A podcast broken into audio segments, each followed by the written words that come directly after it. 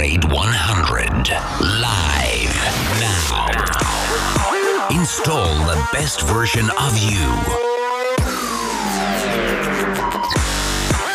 Salutare și bine că m-am regăsit din nou în urechile tale. Marian Hurduca sunt eu, iar din acest moment începe inevitabil o nouă ediție de Upgrade 100 Live Talks chiar aici la Radio Guerilla.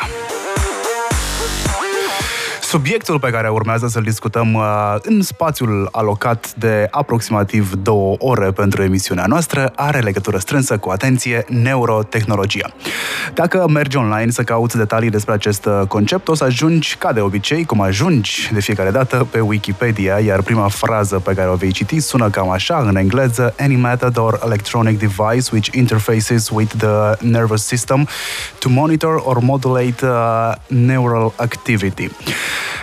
Cel mai la îndemână exemplu la care probabil te-ai gândit acum este Neuralink, startup-ul lui Elon Musk, care promite o interfață creier-mașină funcțională și cu aplicabilitate în viața de zi cu zi. Metoda este însă una invazivă și testele de laborator ale Neuralink sunt contestate pentru modul în care sunt efectuate. Elon a zis recent că Neuralink ar fi pe masa FDA în America pentru aprobare, deci ar fi trecut testele de laborator și odată ce este aprobat poate fi folosit pentru uz uman, cred că exprimarea este corectă. Povestea asta cu interfața creier-mașină nu este nouă, a prins imaginația oamenilor încă de la prima iterație a unui robot imaginat de scriitorii SF, iar între timp cred că nu greșesc dacă spun că cele mai multe încercări de rafinale a, a neurotehnologiei a avut loc mai ales în tratarea sau augmentarea dizabilităților. În uh, newsletterul nostru de la Upgrade 100, cel lunar, care se numește Update 1.1 și la care te poți abona pe upgrade100.com subscribe. Am avut, uh, spre exemplu, o știre despre cum că anumite persoane dependente de scaun cu rotile au reușit să învețe să controleze scaunele cu puterea minții. Avem uh, și în marketing aplicabilitate pentru neurotehnologie și cu ea reușim să facem practic ceea ce noi numim neuromarketing.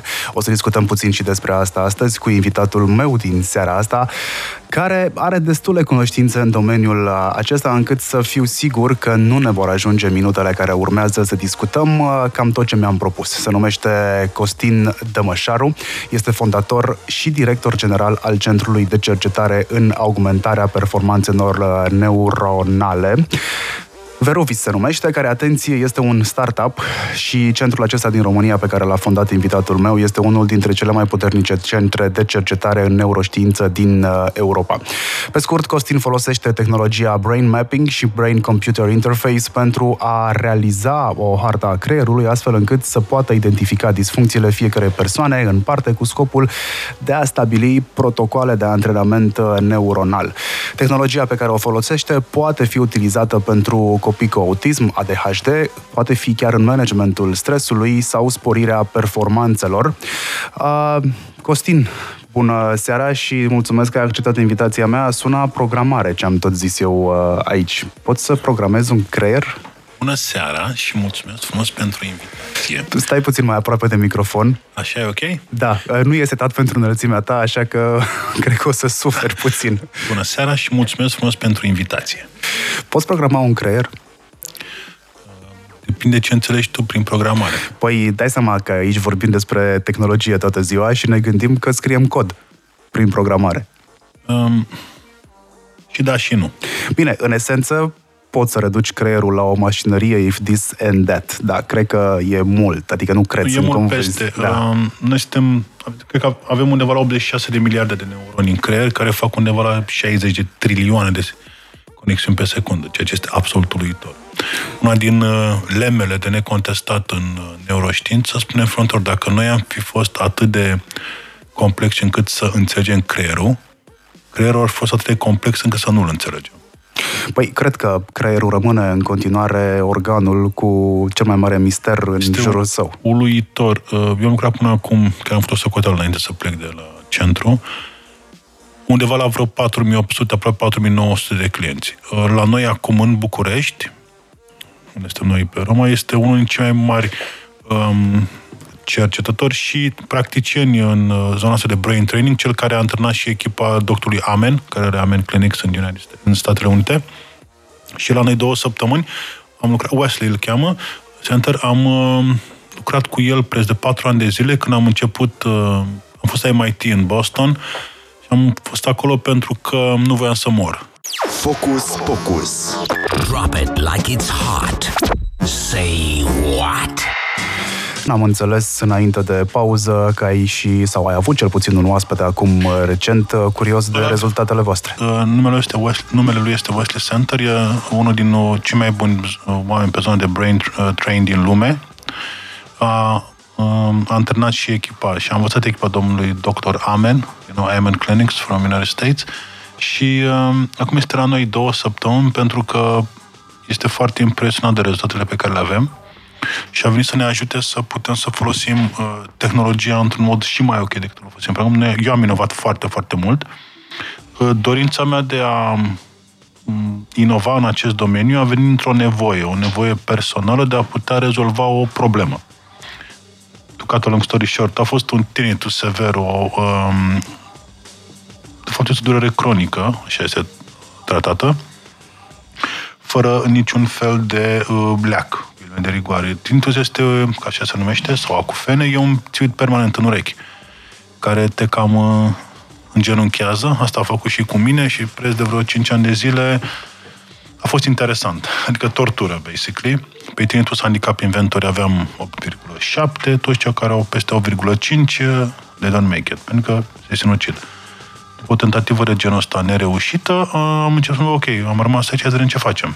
Și am fost pe vreo 65 de șamani, vraci, medici, spre MIT, am lucrat și cu Bert Hellinger Institute în Olanda, pe zona de sondare a subconștientului colectiv. Și um, apoi am câștigat un research grant în 2018, mi-am cumpărat niște echipamente, am venit în România și am început să mă distrez cu creierul meu. Tu ești și profesor uh, universitar, da? În Bruj. Da, am predat și în România, iar acum predau doar în Bruj, la VVS University, um, modular. Mă duc două luni pe an. O lună primăvara și o lună iarnă. Și um, ce am rezolvat, de fapt, cu acele echipamente a fost să-mi uh, antrenez creierul, cum ai spus, să-l programez dacă vrei, ca să gestioneze mult mai bine tinnitus. Și uh, apoi uh, am încercat să lucrez cu um, sportivi de performanță și manager de top. Veneau câțiva, dar nu foarte mulți, pentru că, basically, nu aveam niciun fel de... Oh, nimeni nu știa de mine. Ce se întâmplă când vine cineva la tine? Uh, am povestit mai devreme despre uh, dacă poți sau nu poți să programezi un creier. Probabil că poți, că dacă vorbim despre obiceiuri care pot fi învățate și pot să intre în uzanța zilnică după o anumită perioadă de timp, înseamnă că poți să și programezi cu ghilimelele de rigoare, păstrând proporțiile uh, creierul. Ce înseamnă brain mapping? Păi, în primul rând, ca să poți să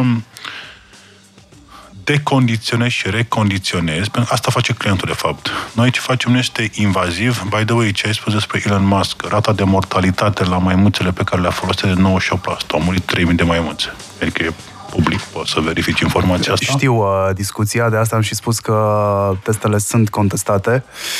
Uh, și Neuralink este în momentul ăsta cea mai populară discuție despre neurotehnologii. E, pentru că uh, sunt foarte multe startup-uri și foarte multe inițiative de genul ăsta dar care nu au așa de multă Vizibilitate. vizibilitate. Um, Dacă vrei cu adevărat să vezi ce înseamnă Neuralink, să te uiți, e pe YouTube un clip cu un cercetător spaniol din 1960 care a implantat un electrod unui taur. Delgado, parcă îl chema pe cercetător.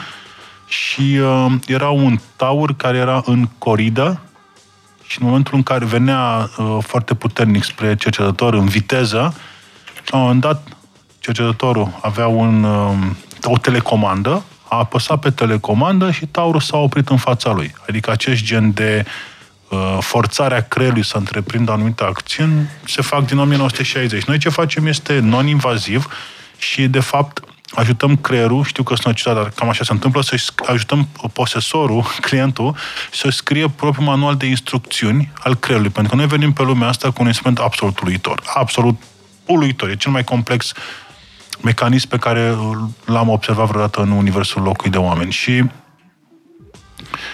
Dar nu venim cu manual de instrucțiuni.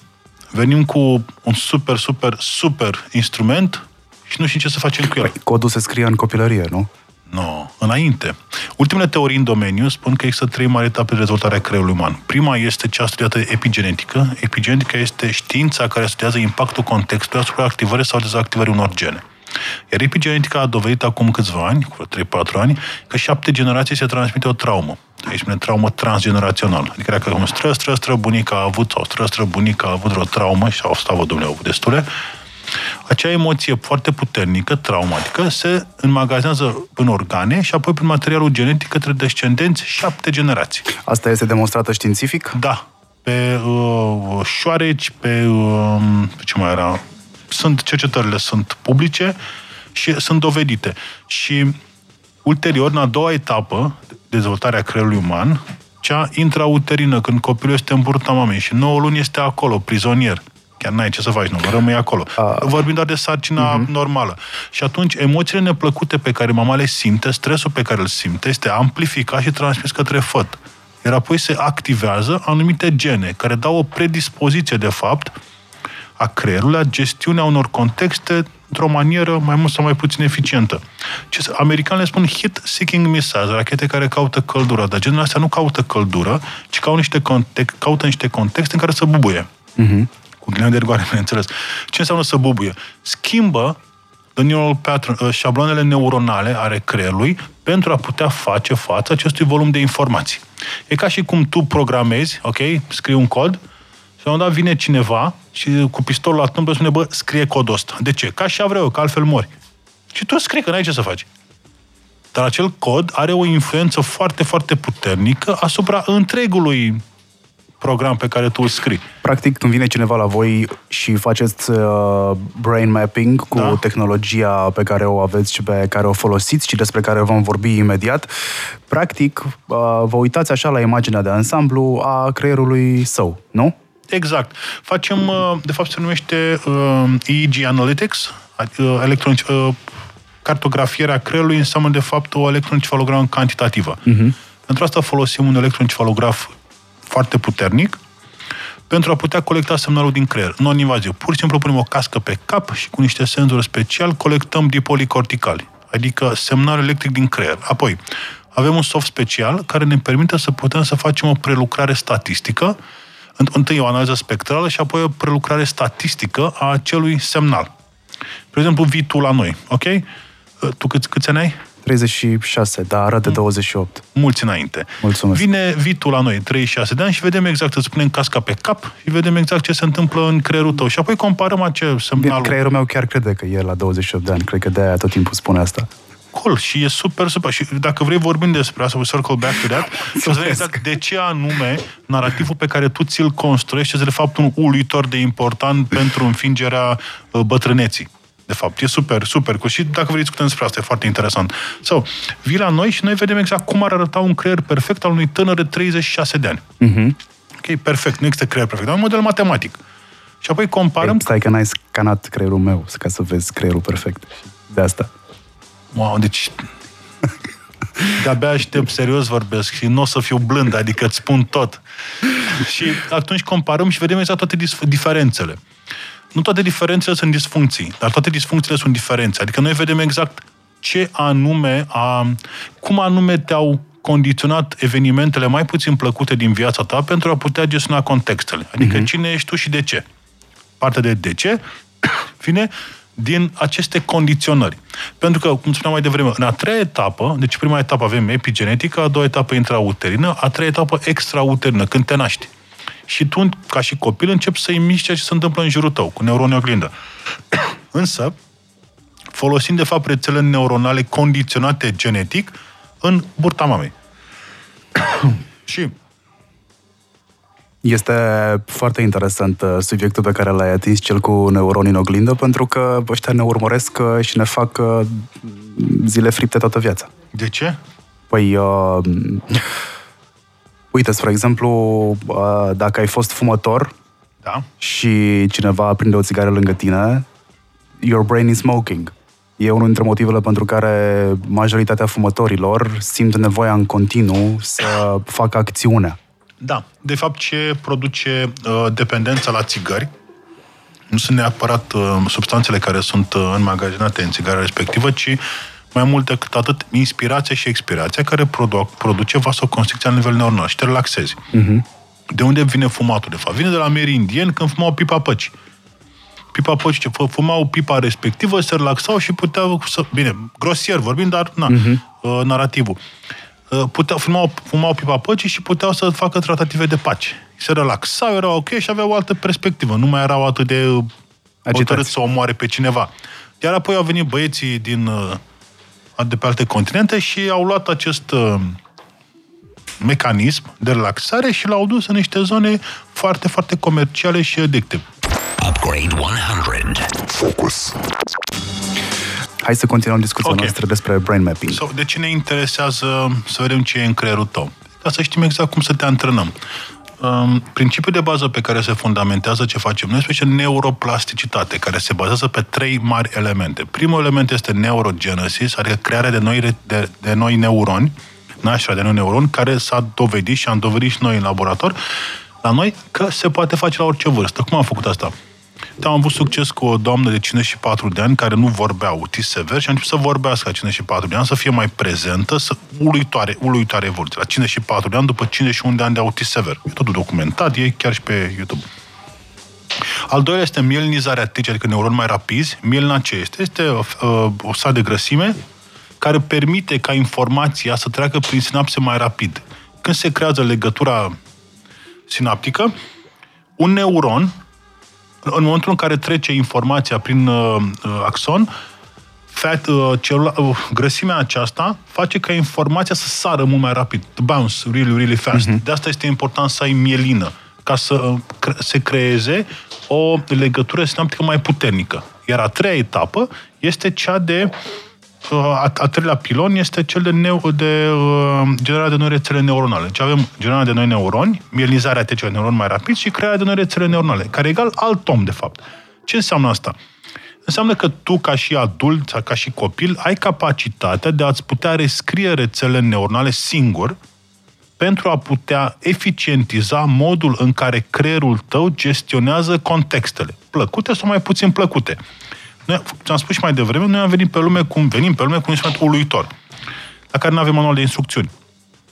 Eu sunt și pasionat de istorie și, bine, părerea mea este că noi am avut ca și specie acest manual de instrucțiuni, noi nu au venit extraterestri să ne facă piramidele. Noi le-am făcut, totuși.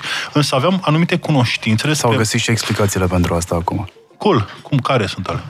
Că fost muncă fizică. Da, însă mai mult decât muncă fizică, au fost niște creiere foarte evoluate care au putut să facă niște calcule absolut uluitoare de raportare la niște fenomene mai puțin pământene. Adică au, cum erau planetele setate, whatever, zona de astronomie. Însă, ăia erau niște oameni foarte, foarte evoluați din multe puncte de vedere, care aveau, un, cu ghimele de rigoare, un manual de instrucțiuni și puteau să știe cum să-și condiționeze creierele pentru a putea dezvolta soluții la probleme foarte complexe. Uite dacă ați citit și când ți-am pomenit când am discutat prima oară despre Dune al lui Frank Herbert, absolut da. uluitor, din punct de vedere este lectură obligatorie, oricine trebuie să citească acum. De, cine vrea, bineînțeles. De ce? Pentru că acolo, în cartea asta Dune, că sunt 65-67, sunt șase cărți. Sau uh, puteți să vedeți filmul. Uh, cărțile sunt mult mai bune. Și filmul este ok. Filmul ăsta care ești acum de al lui Villeneuve e genial. Față de celelalte care au fost niște miserii. Eu cred că dacă nu citești cărțile, ca să închid paranteza, nu prea înțelegi nici filmul ăsta. Uluit. Deci cărțile sunt, eu le citesc în fiecare an și descoper noi și noi chestii. Și, cut a long story short, um, peste 3000 de ani sau câteva mii de ani, universul locuit de oameni, planta pământ, na, nu se mai ține aminte de Terra și uh, roboții s-au răsculat împotriva oamenilor și au, na, a fost un război și era un, unul butler care a făcut jihadul butlerian. S-a dus și a omorât toți roboții. A condus oștirile omenești. Și apoi a un edict, edictul butlerian, în care um, nu mai aveai voie în universul locuit de oameni să construiești roboți. Însă pentru că aveai nevoie de putere de procesare, trebuia să găsești o soluție. Și au găsit oamenii să au, augmenteze creierele și atunci au creat așa numiți inventați, care erau calculatoare umane. Chiar în filmul lui Villeneuve e mentatul care se dă de, de ochii peste cap și atunci face niște calcule foarte, foarte rapide, foarte, foarte puternice. Îi cere um, superiorul lui, îi spune cât m-a costat această deplasare. Și a dat ochii peste cap și în câteva secunde, într-o fracțiune de secundă, a găsit răspunsul. Ăla era un mentat. O persoană cu un creier augmentat capabil să efectueze foarte, foarte multe calcule într-o fracțiune de secundă. Care moral? Noi construim mentați acum, puțin câte puțin, suntem din punct de vedere într-un golden age, într-o epocă de aur a augmentării creierului. Chiar am fost la un eveniment weekendul trecut despre, să vorbea despre roboți, a fost o prezentare super ok, și ca să putem să ținem pasul cu roboții și cu inteligența artificială, este, din punctul meu de vedere, musai să începem să augmentăm și creierile. Eu nu știu unde se va duce inteligența artificială. Elon Musk spune că ar trebui să ne păzim uh, fondul de asemenea uh, invenții. Mai l-am cunoscut la MIT când am fost pe Max Tegmark. L-am am scris un mail că vreau să semneze de autograf pe carte și a fost super ok și am și am stat de vorbă, cred vreo 4 și minute. A fost una din cele mai tari discuții pe care am avut în viața mea. Uluitor. E și cartea, cred că e și în București uh, și în România e trasă, Life 3.0 absolut uluitor despre ce înseamnă inteligența artificială și ce scenariile care, se, care pot apărea în viitor. Cum și crezi noi... că, o să vreau să-mi spui și cum crezi că o să altereze stilul nostru de viață și modul în care gândim Web 3.0 și ce urmează până la urmă? A, uh, Vestea bună e că nu depinde de noi. Nu, la, de, la, de la un punct încolo nu se mai depinde de noi, pentru că ceea ce facem aceste planete este uluitor și nu cred că o să mai depindă de noi ceea ce se va întâmpla. Noi acum suntem, nu știu dacă lumea își dă seama, nu vreau să fiu, nu știu, Captain Planet sau alte chestii Însă, pentru cei care nu știu ascultătorii de acasă, Captain Planet e un desen animat oh, oh. care era prin 90, ceva de genul ăsta. Ok? Cu oamenii care vreau să salveze planeta. Este o discuție să-l uh, facă personaj de film acum. Serios? Da. Ah, ok. So, nu s-a întâmplat nimic din 90, mai mult, am și poluat mai mult, a venit și China, dar noi de ce facem noi chestiile pe care le facem? Și noi și echipele din state și de pe unde mai sunt, că avem o rețea foarte puternică. Pentru că dorim să creștem oameni cu adevărat puternici care să poată să-și folosească creierul pentru a face bine. Și nu e un slogan, chiar așa e. M-a întrebat, am fost la un podcast acum ceva timp și m-a întrebat uh, domnul de acolo, un tip foarte, foarte cool, foarte cool, uh, dacă eu cred că oamenii care sunt augmentați îi vor suprima pe cei care nu sunt augmentați. Și am spus, un om augmentat care înțelege și se înțelege pe el și din ce în ce mai conștient, folosește intuiția, e mai liniștit, mai relaxat, mai attuned, niciodată nu va face rău. Rău fac oamenii care nu sunt ok, care nu sunt buni cu ei, care suferă foarte mult și doresc să-i facă și pe alții să sufere. Știi că e lumină din lumină, suferință din suferință. Dacă dai suferința cuiva, nu scap de-a ta. Pur și simplu amplifici. Și asta este, de fapt, motivația în spatele a ceea ce facem noi, pentru că este o muncă absolut titanică. Sunt foarte, foarte mult. E creștem foarte mult, inovăm foarte mult. Acum avem amplificatorul nostru care de la anul va fi made in Romania. Lucrăm și la un soft care la fel va fi foarte puternic. Pentru a putea livra, o să acum inovăm, patentăm și apoi franșizăm. Vom și în toată lumea. Uh, ce înseamnă acest dispozitiv despre care vorbești tu, uh, care are și componentă hardware și componentă software? Sunt foarte multe startup-uri în România, inclusiv, care adresează acest segment medical, pentru că și voi tot aici intrați în segmentul medical, în uh, e-health. Ce presupune el? Efectiv, îl iau în mână, mi-l pun pe cap, uh, intru în metaverse, So, uh, noi nu suntem clinică medicală, nu suntem în zona medicală, folosim echipamente medicale, dar nu suntem în zona medicală, nu dăm diagnostic, pur și simplu antrenăm creierul. E zona de uh, meta-coaching. Uh-huh. Okay? Adică coaching augmentat foarte puternic, însă nu suntem în zona medicală, nu dăm diagnostic. So, um, din păi, uh, scuză-mă puțin, inclusiv uh, inelul ăsta Ora. care, da, uh, îți face tracking pentru somn, tot în e-health îți intră, chiar Dar dacă nu-ți spune tracking. diagnostic. Dar nu-ți face tracking, pentru că, cu tot respectul cuvenit pentru toate, uh, și putem să le spunem, nu? Uh, echipamente, cum ai spus așa, da. altele, din, dacă, le, dacă pui două ceasuri, unul la mâna dreaptă, unul la mâna stângă și inelul pe deget, toate trei îți vor arăta altceva. Da. Ceea ce este o problemă. Singura posibilitate reală, autentică, veridică, care poate trece un, un test puternic, este polisomnografia. Adică când stai cu senzor pe cap și faci un EEG de noapte cu un neurolog și stai și dormi acolo, am făcut și asta de mai multe ori, și vezi ce se întâmplă cu creierul tău când dormi. Atunci poți să vezi că stai în deep sleep, că stai în REM, că da, alea da. În rest, e, e frumos, ne jucăm, avem ceasuri, e frumos, facem competiție, dar pe bune, adică nu există, cu tot respectul cuvenit, niciun fel de um, test care să spună, doamne, folosind echipamentul ăsta, bine, sunt unele mai bune decât altele. Nu cred că există vreun producător de astfel de tehnologii, software și hardware care să pretindă că e sfântul graal în ceea ce privește tracking-ul pe e-health, pe sănătate toți lucrează la algoritmi, toți spun că încearcă să fie cât mai performanți. Nici uh, uh, Ura, nici Garmin, uh, polar, nici Apple și așa da. mai departe nu pretind că au dispozitive medicale. Îți spun doar că îți fac așa, îți fac un nu neapărat brain mapping, ci îți fac un body mapping. Noi, noi folosim echipamente medicale, dar nu în scop medical, pentru că pentru a putea vedea ce se întâmplă în creierul tău și a dezvolta apoi ulterior un program de antrenament, de coaching, avem nevoie de informații reale.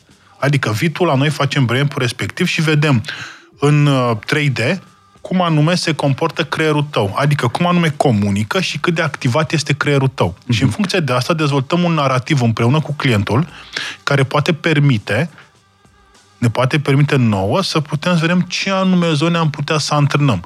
Sistemul se numește operant conditioning, condiționare operantă, ca la câinele lui Pavlov. Numai că noi nu dăm cu clopoțelul ca să începi să bălești, ci noi îți recompensăm anumite șabloane neuronale optimizate pentru a putea a le putea uh, ranforsa.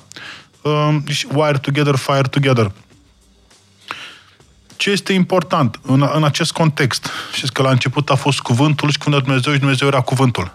Upgrade 100. Focus. Vorbim despre neurotehnologie și neuroștiință. Costin Dămășaru este invitatul meu, fondator și director general al Centrului de Cercetare în augmentarea performanțelor uh, neuronale Veruvis. E un startup, practic. Spuneai mai devreme că lucrați la partea hardware și la partea software care urmează apoi să fie scalată și căutați investiții? Uh, le-am găsit deja cu ajutorul Dumnezeu și al nostru. Le-am găsit. Uh, ideea e că noi avem deja hardware și software, însă acum vrem să le facem pe ale noastre. Uh-huh. Uh, am învățat foarte mult din cei interacțiune cu peste cei 5, ok, 4800, aproape 4900 de clienți până acum, uh, give or take, și am, uh, suntem singurul startup din lumea asta care una din cele mai puternice companii producătoare de echipamente neurologice din lume, cu în Berlin, i-a creat un amplificator și al nostru. Scrie pe el Veruvis și un amplificator foarte, foarte puternic, producție 2022, iar la anul, guess what? We're going to produce them in Romania. O să fie made in Romania. Și facem noi aici amplificatoarele care vor fi parte dintr-un uh, produs mai uh, complet, un post complet format din hardware, software și de experiența de lucru. Este destinat specialiștilor sau pot să-mi iau și acasă unul? Uh, momentan o să fie pentru centre pe care noi le vom uh, franșiza și le vom monitoriza și le vom, îi vom ajuta să ajute clienții într-un mod foarte riguros. De asta este și Wesley din, uh, din Texas, este în România, ca să ne ajute să avem și un curs de certificare internațională și să putem să dezvoltăm proceduri foarte, foarte stricte, severe de um, gestiune a acestor interacțiuni cu creierul uman. Ce înseamnă să produci așa ceva în România sau din România cu intenții de scalare, de scalare internațională? Um, e o întrebare care îmi ridică mingea la fileu. Um, eu am văzut pe propria piele și lucrând cu foarte, foarte mulți clienți care este potențialul acestei tehnologii în momentul în care este înțeleasă și utilizată cum trebuie. Um, avem planuri destul de mari care se... Hai să dau un exemplu. Anul trecut eram singur, acum suntem 20 de oameni. Um, am angajat săptămâna trecută șase oameni. Angajăm foarte, foarte mult pentru că creștem foarte mult. Săptămâna viitoare sau peste două săptămâni, nu, pe 16 vom avea un eveniment la noua locație, deschidem o locație numai pentru copii, Veruvis Kids, pentru că separăm uh, adulții de copii acum. Uh-huh. Până acum am lucrat împreună și au fost anumite constrângeri logistice, dar cu toate astea am avut super rezultate. De, hai să spunem, din ianuarie, când vom începe uh, full să lucrăm într-o parte cu copii, într-o parte cu adulți, schimbăm total modul de lucru, schimbăm modul în care gestionăm interacțiunea, astfel că rezultatele vor fi și mai și mai uh, surprinzătoare. Și am dezvoltat și o cameră de deprivare senzorială. Voiam să te întreb despre ea și ce presupune asta. Păi, uh, teoria în felul care s-a și uh, pus în practică, s-a verificat, întâi pe mine, că eu experimentez foarte multe chestii, bine, foarte multe, cam tot ce îmi trece prin cap și îmi trece destul de prin cap, că mă întâlnesc de ori pe săptămână și mi-am venit o idee cum ar fi să fiu într-o cameră unde nu se aude nimic, nu vezi absolut nimic, cum am văzut eu la MIT în Boston. Ok, hai să fac și eu una. Păi avem, da, sigur, ideea sunt foarte norocos și mulțumesc, sunt recunoscător că pot să fac am orice idee am, a doua zi mă trezesc și încep să vorbesc cu echipa mea și le punem în practică. Și inovăm uh-huh. foarte, foarte mult. Și mi-am creat propria mea cameră de, de privare senzorială cu niște ingineri foarte, foarte, foarte tari și mi-au izolat fonic foarte bine camera, este și la subsol, nu vezi nimic, nu auzi nimic și acolo te antrenăm. Iar teoria care a stat în spatele acestui proiect spune că se augmentează foarte mult, foarte mult acest proces de augmentare, adică crește de vreo 40 de ori.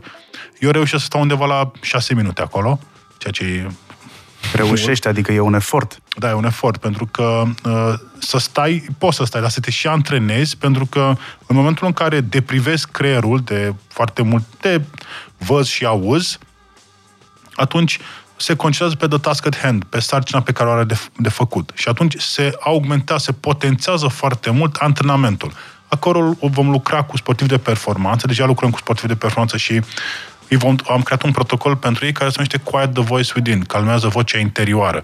De ce? Pentru că, să spunem, avem tenismeni care sunt super, spun, fotbaliști, foarte mulți sportivi și în momentul în care, să spunem, nu știu, ai penalti, ok? De lovitură depinde soarta meciului. Voilà, că ești campionatul mondial. Fix atunci apare mai câte sau tai tu sau wing sau banan, cine a avut ceva cu tine în viața ta. Și spune, ce faci, mamă? Mamă, se uită două miliarde de oameni la tine, mamă ce o să faci tu? Dacă și ratezi... imaginezi pe Messi stresat... Da. Nu, Messi nu. Cu tot respectul cuvenit, pentru că m-am uitat, nu, nu l-am cunoscut nu cred că o sper să-l cunosc într-o zi, să-i studiez creierul, însă este un creier uluitor, de condiționat.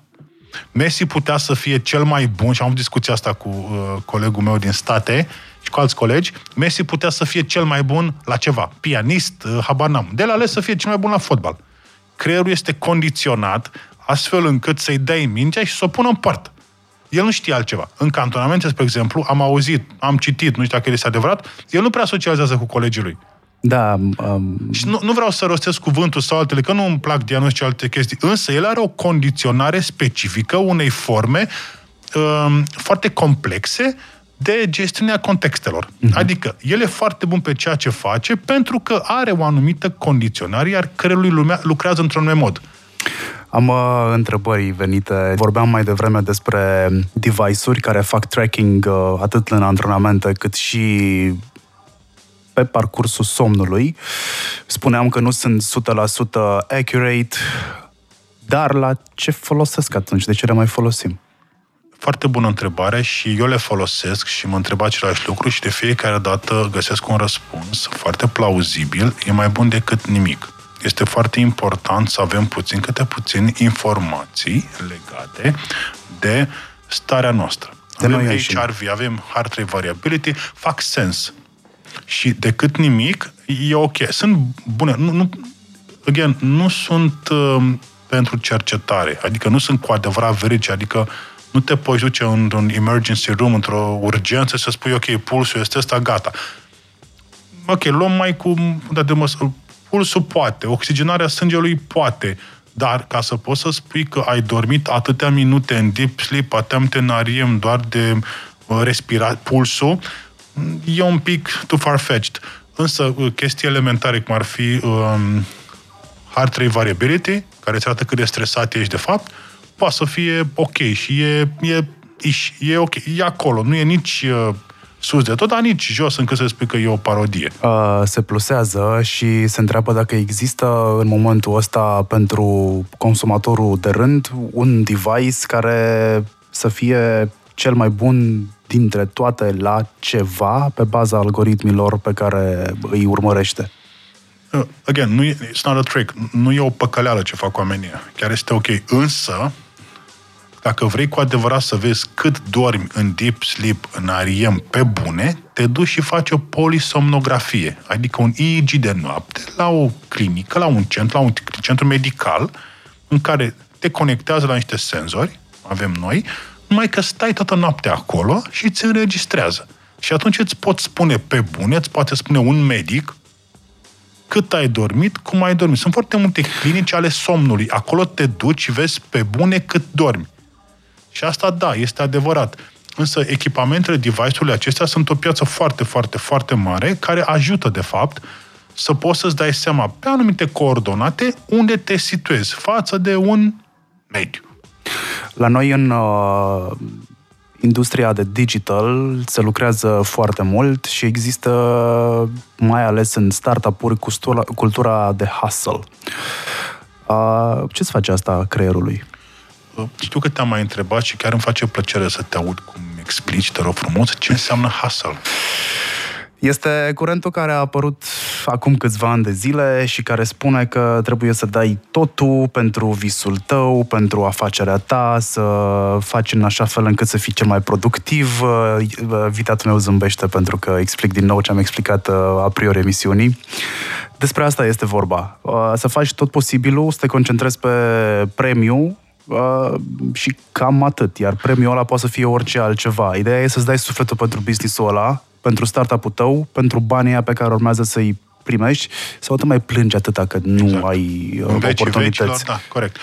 Râdeam pentru că, o să-ți arăt după când am să arăt live, sunt niște clipuri absolut uluitoare despre fix de pe hustle ăsta, dar ți le arăt după aia la pauză. Mm-hmm. Deci am murit de râs. Eu am o problemă cu el, am o problemă cu acest curent, păi pentru că să... ca antreprenor am trecut prin fazele astea fără să știu despre curent și, băi, nu-l recomand nimănui. Nu, e o mizerie, pentru că ce se întâmplă? Lăsăm la parte burnout și altele englezisme captate și aduse în România și explicate așa cu lost in translation, chiar nu e de joacă.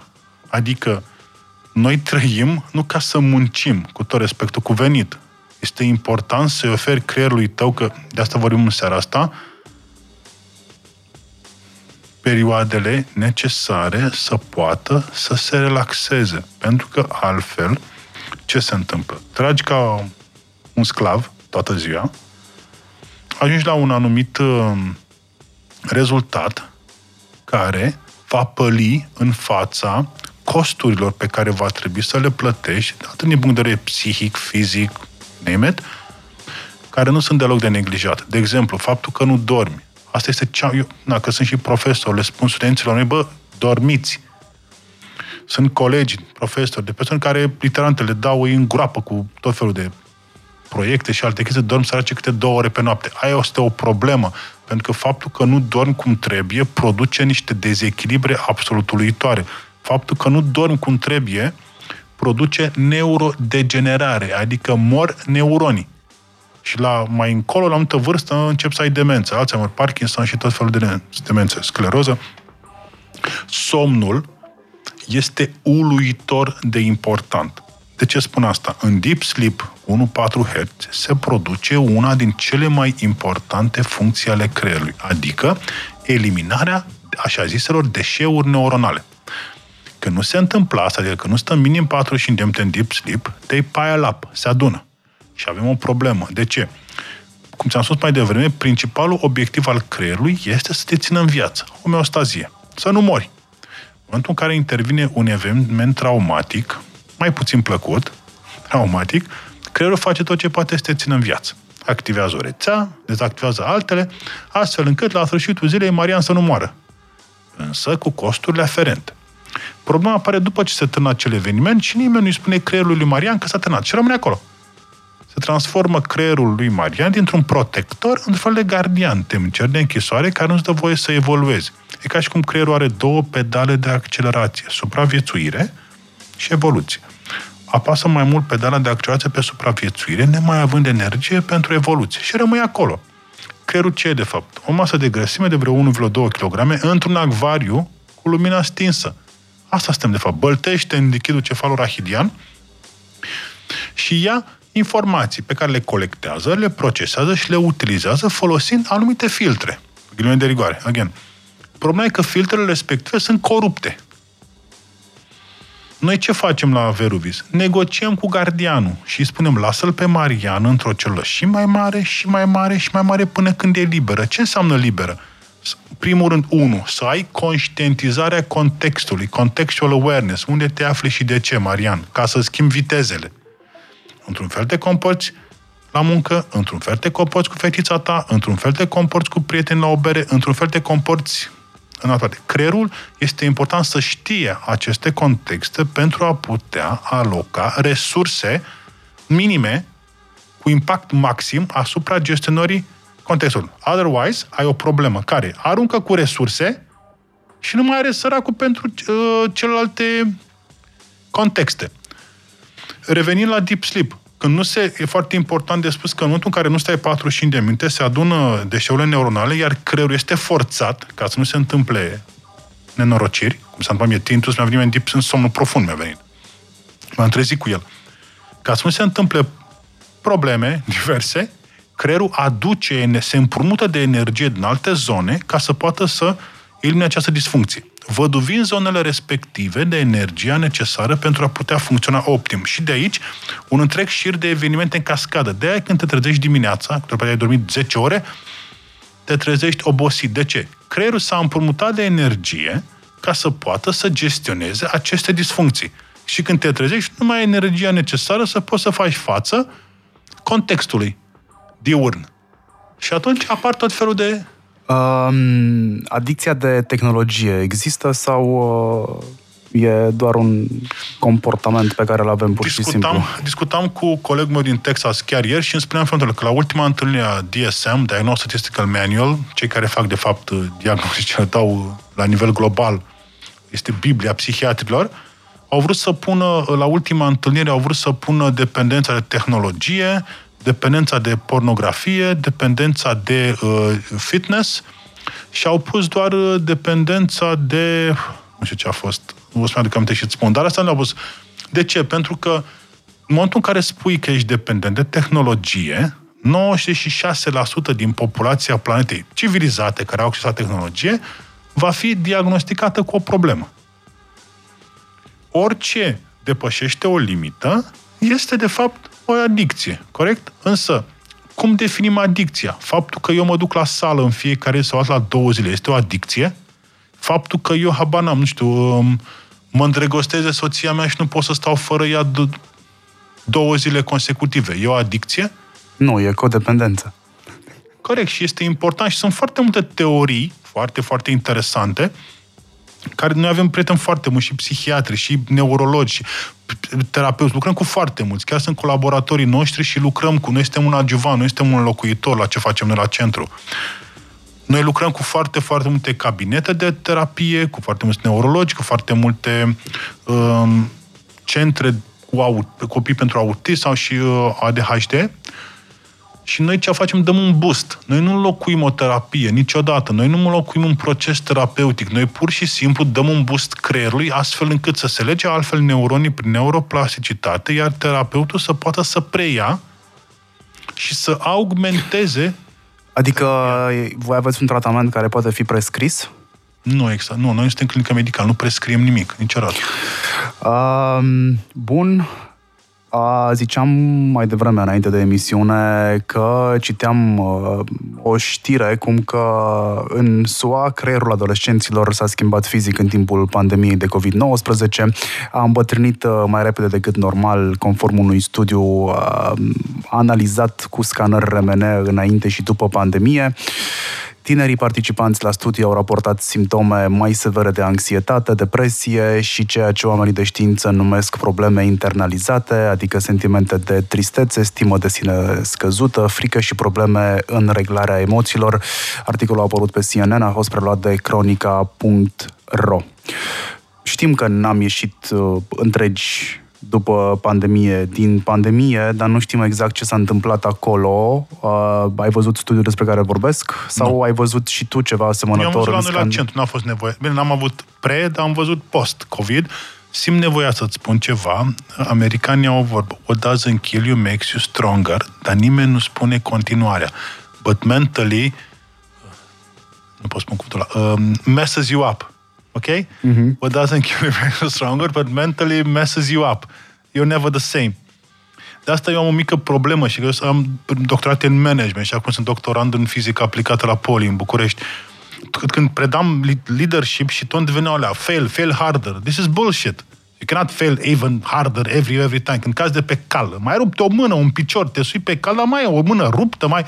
Nu așa se joacă jocul ăsta. Creierul de fiecare dată când intră într-un eveniment traumatic nu iese la fel. Iese cu niște condiționări, adaptative trait, trăsături adaptative care te duc pe tine într-o zonă în care dacă nu ai un demers terapeutic eficient și consistent, nu ești tocmai ok. Există un concept, pe majoritatea locurile mă duc și întrebarea capcană care mi se pune așa, mi se aruncă, știi cum e la fotbal, când vine și îți face un tackling, schimbă continuitatea psihologică ce faceți acolo? Ok, foarte bună întrebare. De fapt, asta, foarte bună întrebare. Ce înseamnă continuitatea psihologică? Aia de voiam să te întreb și eu acum. De unde vine acest concept? Într-o țară din America Latină, acum 2 ani de zile, s-a dat o lege care spune că nimeni nu are voie să disturbe um, psihicul omului sau continuitatea lui psihologică. Să rămână acolo, domne, așa cum e. Și în felul următor. Și eu de fiecare dată le spun aceeași chestie. Să spunem că tu, Nahol, te tânăr, necăsătorit, te iubești cu toată lumea, e minunat, când la un moment dat, într-o seară ieși și te îndrăgostești. Fată, bărbat, nu contează, te îndrăgostești. Și a doua zi te trezești numai cu fata sau băiatul ăla în gând. Și dar nu mai ești la fel. Că nu-ți mai vine să ieși în oraș. Îți vine să te duci, să-i cumperi flori, să habar n-am, ciocolată, să inviți în oraș, la film. Nu mai ești la fel cum ai fost ieri. Și atunci ce faci? Te duci să dai în judecată fata sau băiatul respectiv că ți-a distrus continuitatea psihologică? This is BS. Ce înseamnă asta? Nu există conceptul de continuitate psihologică în termeni definit, termenii aceștia definiți neauă și uh, balcanic, eu să rămân la fel. Bine, și în America de Sud. De ce spun asta? E una, una din cele mai interesante idei în filozofie, și sunt foarte, foarte multe, este, nu mai țin cum se numește, însă exprimată în felul următor. S-a descoperit că poți să te teleportezi pe Marte. Intri într-o cutie, pup, două secunde te teleportezi pe Marte. Foarte tare, minunat, totul ne aplaudă. De fapt, care e problema filozofică? Tu nu te teleportezi intri în cutie, te omoară și te reconstruiesc pe Marte. Și întrebarea care se pune și nimeni nu poate să dea încă un răspuns este, ești la... Pe exemplu, tu intri o cutie, Marian, da? Pac. Nu mai ești tu, ai murit, însă te-au clonat pe Marte, pe tine, cu aceleași amintiri, cu același corp. Întrebarea se pune, ești același om? Că nu mai ai același corp. Ești același om? Ai aceleași amintiri. Depinde pe ce rețea de social media stai. Cred. Doamne ajută, da, așa e. Am uh, o întrebare pe, uh, pe WhatsApp. Tehnologia poate fi aplicată pentru influențarea maselor? Eu aș răspunde simplu. Da, și s-a dovedit de foarte multe ori asta. Da, um, se poate și e mai ușor decât atât. Noi ajutăm, de fapt, oameni să, uh, ca în Inception, știi, să vorbesc foarte să nu glumesc acum, să poată să se protejeze și lucrăm cu persoane care lucrează în funcții destul de cu putere, basically, ca să nu fie influențați și condiționați de elemente exterioare. Și o să vă dau un um, exemplu. Adică dacă vine politicul la tine și spune de astăzi vreau să lucrez pentru mine pentru următoarea perioadă, că am campanie electorală și vreau să câștig alegerile, uh, poți să faci asta cu tehnologia pe care o ai? Poți să influențezi mase? Nu. Nu, alții sunt care au făcut asta și am exemple, am un exemplu în studenților mei din Belgia, la unde era o aplicație se numea Apple Sauce, sos de mere. N-are nicio legătură cu compania, da? Care companie? Care nu face sos de mere, face nu. altceva. Exact. Apple Sauce, intrai acolo, te logai cu profilul tău de Facebook și sau ce mai aveai pe acasă și um, după câteva, după un minut, îți dădea un profil. Dacă aveai până în 100 de like-uri date de când ți-ai făcut profilul, acuratețea era 75%. Nu amintesc vag dar era prin 2017 2000 După aia, dacă aveai între 100 și 200 de like-uri, dacă aveai între 100 și 100 de, scuze, dacă aveai între 100 și 200 de like-uri date, era 85% acuratețea profilului psihologic. Dacă aveai peste 300 de like-uri, aplicația aia te știa mai bine decât te știai tu pe tine. Și îți spunea foarte multe chestii. După ce a fost scandalul cu Cambridge Analytica, eu n-am făcut corelația că aveau vreo treabă ăștia cu ea, era gratuit asta. Și m-am dus și eu să predau frumos așa în bruș și am spus pe studenților mei, hai să facem un test frumos, intrați pe apăsos. Păi nu, nu merge. Nu mai merge, l-au scos. De fapt, aplicația gratuită făcea o chestie absolut uluitoare și era demo. Îmi imaginez că na, nu sunt atât și au dus cu pluta pe Dâmboviță, să mă gândesc ce făcea aplicația pe bani. Și asta a făcut aplicația pe bani în care a putut să facă o profilare a unor zone mai mari ale unei țări, de unde a venit și amicul meu acum, colegul meu, astfel încât s-au putut crea mesaje, când tu ești specialist în comunicare, s-au putut crea mesaje țintite, direcționate, ca să poată să condiționeze anumite mase. Dar asta nu se face numai de astăzi. Practic, algoritmul din uh, rețelele de socializare ce face? Exploatează vulnerabilitatea care? Că, de fapt, el asta face. Exploatează o vulnerabilitate. Um, și cred că nu greșesc când spun asta. Nu.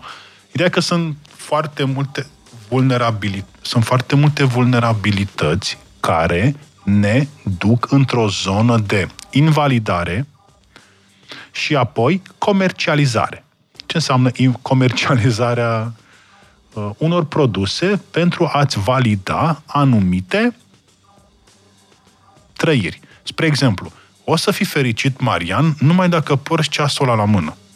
Acum sunt fericit doar din cauza asta. Mă bucur foarte mult și chiar simt că ești aproape de inima mea cu ceasul ăla la mână. De ce? Pentru că eu am văzut toată pe un tip așa super făcut ca tine, super strong, gen Joe Rogan, cu un ceas la mână. Și în spate, imediat eu sunt condiționat că, ca eu să mă afiliez, să mă validez cu persoane ca tine.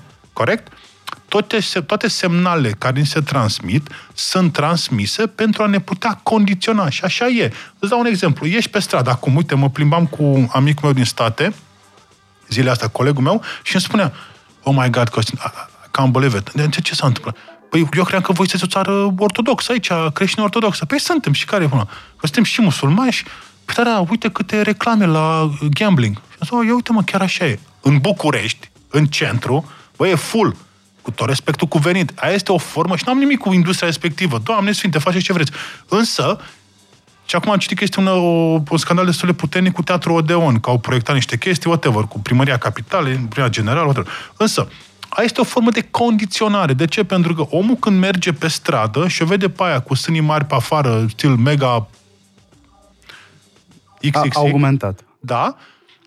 Artificial, da, exact se zice, mamă, ce tare, de ce mă duc acolo și o să întâlnesc pe tipa aia a viselor mele wet dreams, ce contează că las toți banii pe care am? Poate mai și iau de undeva, îi bag la păcănele, sau habar am ce mai e pe acolo și plec și cu femeia și cu banii. Și aici se lucrează, cu tot respectul cuvenit pentru cei care fac asta, la două dintre cele mai mari zone ale creierului uman piramida lui Maslow, în care avem, uh, la, la jos de tot avem uh, uh, hrană, sex și adăpost. Și în momentul în care tu vrei să arăți că nu mai ai nevoie de această, că ai evoluat, atunci ce faci? Te duci și arăți că ai femeie și bani și mașini scumpe. Și asta se poate face mai că ai un câștig rapid. Și atunci ce faci? Te duci? Deja ai descris un hit de YouTube acum. Da, da cool.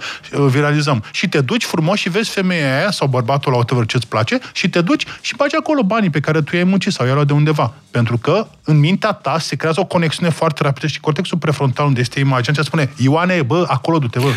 Uh, politicul a avut cel mai mult de câștigat de pe condiționarea despre care povesteai tu, despre aceste uh, condiționări. Upgrade 100. Focus. Ne-am uh, aprins destul de mult pe subiectul influențării prin tehnologie a alegerilor pe care le facem, atât politice cât și economice.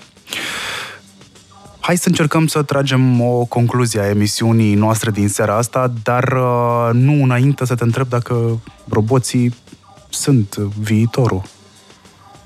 Viitorul cui? Al nostru, al omenirii. Ne e frică de ei, inteligența artificială, ne ia munca, Cu siguranță că o să ne ia deja. A început, însă uh, nu, este, nu ar trebui să ne fie frică atât timp cât începem noi să evoluăm. Pentru că... Din Ce înseamnă evoluția asta despre care tot vorbim? Vrem să evoluăm. E o întrebare... Depresie, uite, din punctul meu de vedere pur personal, depresia, anxietate, atacul de panică, tinnitus, uh, insomniile sunt pur și simplu reminescențe ale unui creier primitiv. într-o societate civilizată, contained, fără war, fără război, no war, um, avem, nu avem nevoie de așa ceva. Însă, cum am spus mai devreme, șapte generații se transmite trauma. Din punctul meu de vedere, viitorul, evoluția, augmentarea reprezintă o omenire. Este reprezentat de oameni care nu mai sunt, al căror creier nu mai suferă, nu mai au nevoie să apreze la depresie, anxietate, stări de panică, tinnitus, insomnii și alte manifestări disfuncționale ale creierului uman, pentru că nu mai e nevoie de ele. Eu așa văd viitorul în 20 de ani, cel mult. Și nu sunt, uh, nu știu, super, super mega optimist, sunt pur și simplu realist, pentru că sunt optimist realist. Văd ce am făcut noi la centru și ce fac și alte centre din lume, cum se lucrează. Noi cu câteva milioane de euro facem chestia asta, cu echipamente foarte performante, însă inovăm și sunt centre unde sunt sute de milioane de euro investite. Imaginează ce poți să faci cu un creier în momentul în care înțelege cum anume să se optimizeze astfel încât posesorul să poată gestiona contextele într-un mod optim, adică fără frică, decât când trebuie, fără depresie, fără anxietate și o capacitate crescută de a putea colecta, procesa și utiliza informația, intuiția, de fapt. Ziceam uh, la începutul emisiunii că poate apucăm să vorbim și despre neuromarketing, care el este și nu este bine văzut în, uh, în segmentul psihologilor și în uh, oamenii de știință între oamenii de știință care se ocupă de segmentul ăsta. De ce e contestat și de ce nu e contestat? Păi cine îl contestă mai degrabă a spune că, de fapt, neuromarketingul este o pseudoștiință care cumva te învață pe ce butoane să apeși ca Xulescu să cumpere sau să facă acțiunea XYZ. Când, de fapt, neuromarketingul explică de ce, spre exemplu, tu percepi culoarea roșie ca fiind pericol, nu? Sau dragoste, în funcție de contextul în care te afli. Acum, tehnologia a ajuns la nivelul ăsta încât să te ajute pe tine să apeși pe butoanele care trebuie ca omul să facă X, Y, Z după dorința ta? Sau o să rămână tot un mit? Um, răspunsul este da. Adică, da, am ajuns la nivelul ăla în care companii foarte mari pot să, pot să genereze anumite acțiuni colective cu scopul creșterii vânzărilor. Îți dau un exemplu foarte simplu făcut în anii 60 sau 50. Asta și predau cu diamantele. De ce diamantele? Că până la urmă cu diamantul poți să tai poți să tai uh, geamuri. Care este de fapt funcția unui diamant?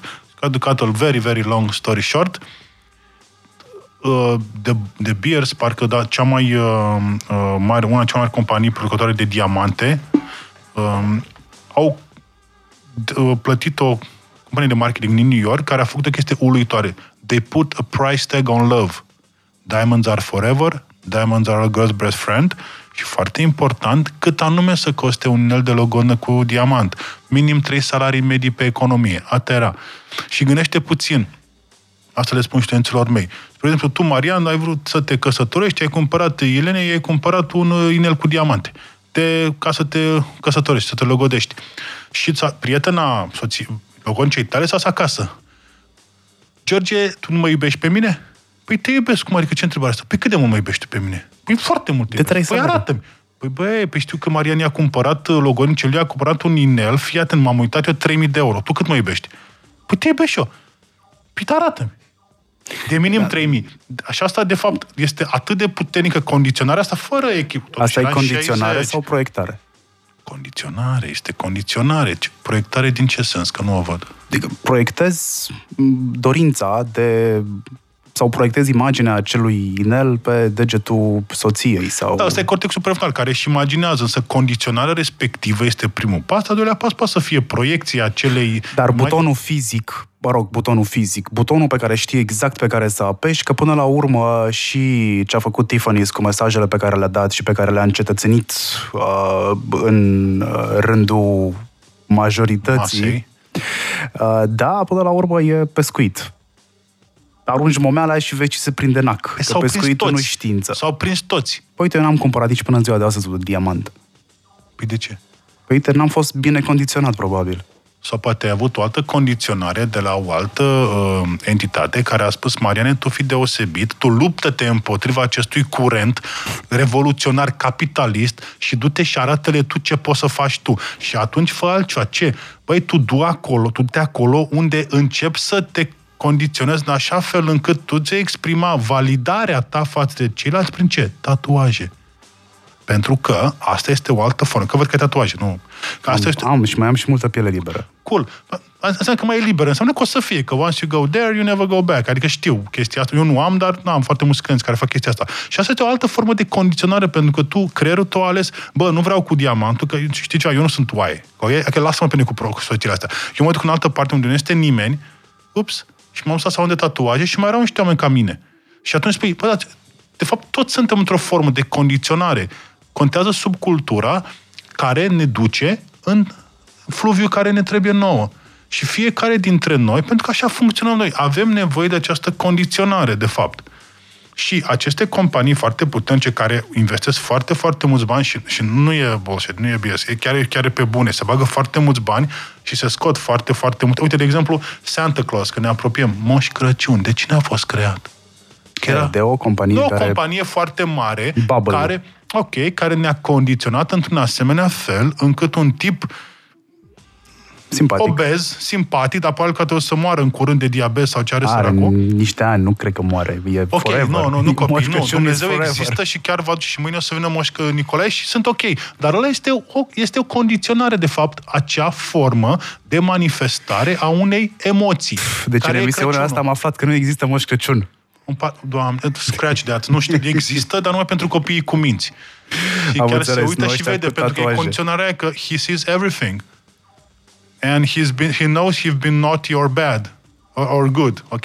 Și vede chestia asta. Adică de mici suntem condiționați că there's an, there's an why, scuze, an eye watching us all the time. So we must behave. Trebuie să ne condiționăm astfel încât noi să fim buni pentru că vom fi pedepsiți. Și asta este o problemă, de fapt. Asta o altă formă de condiționare nu atât de bună. Noi trebuie să fim buni pentru că suntem buni, nu pentru că să ne pedepsească cineva. O să tragem linie emisiunii noastre de astăzi. Am mesaje din partea voastră, am mesaje și din domeniul militar, și din sănătate și din multe alte domenii de activitate. Invitatul meu din seara asta a fost Costin Dămășaru, fondator fondator și director general al Centrului de Cercetare în augmentarea performanțelor uh, neuronale Veruvis și startup totodată. Lucrează în prezent la hardware și software care se va răspândi în uh, toată lumea, după cum invitatul meu a spus. Dați voi în Google, am vorbit despre neurotehnologie și despre neuroștiințe. Marian Hurduca sunt eu, vă mulțumesc foarte mult pentru minutele bune pe care le-ați acordat pentru emisiunea asta și pentru mesajele pe care n-am apucat să le citesc și pentru mesajele pe care am apucat să le citesc. Ne auzim cu siguranță în emisiunea viitoare. Bye bye! Upgrade 100 Shutting down the system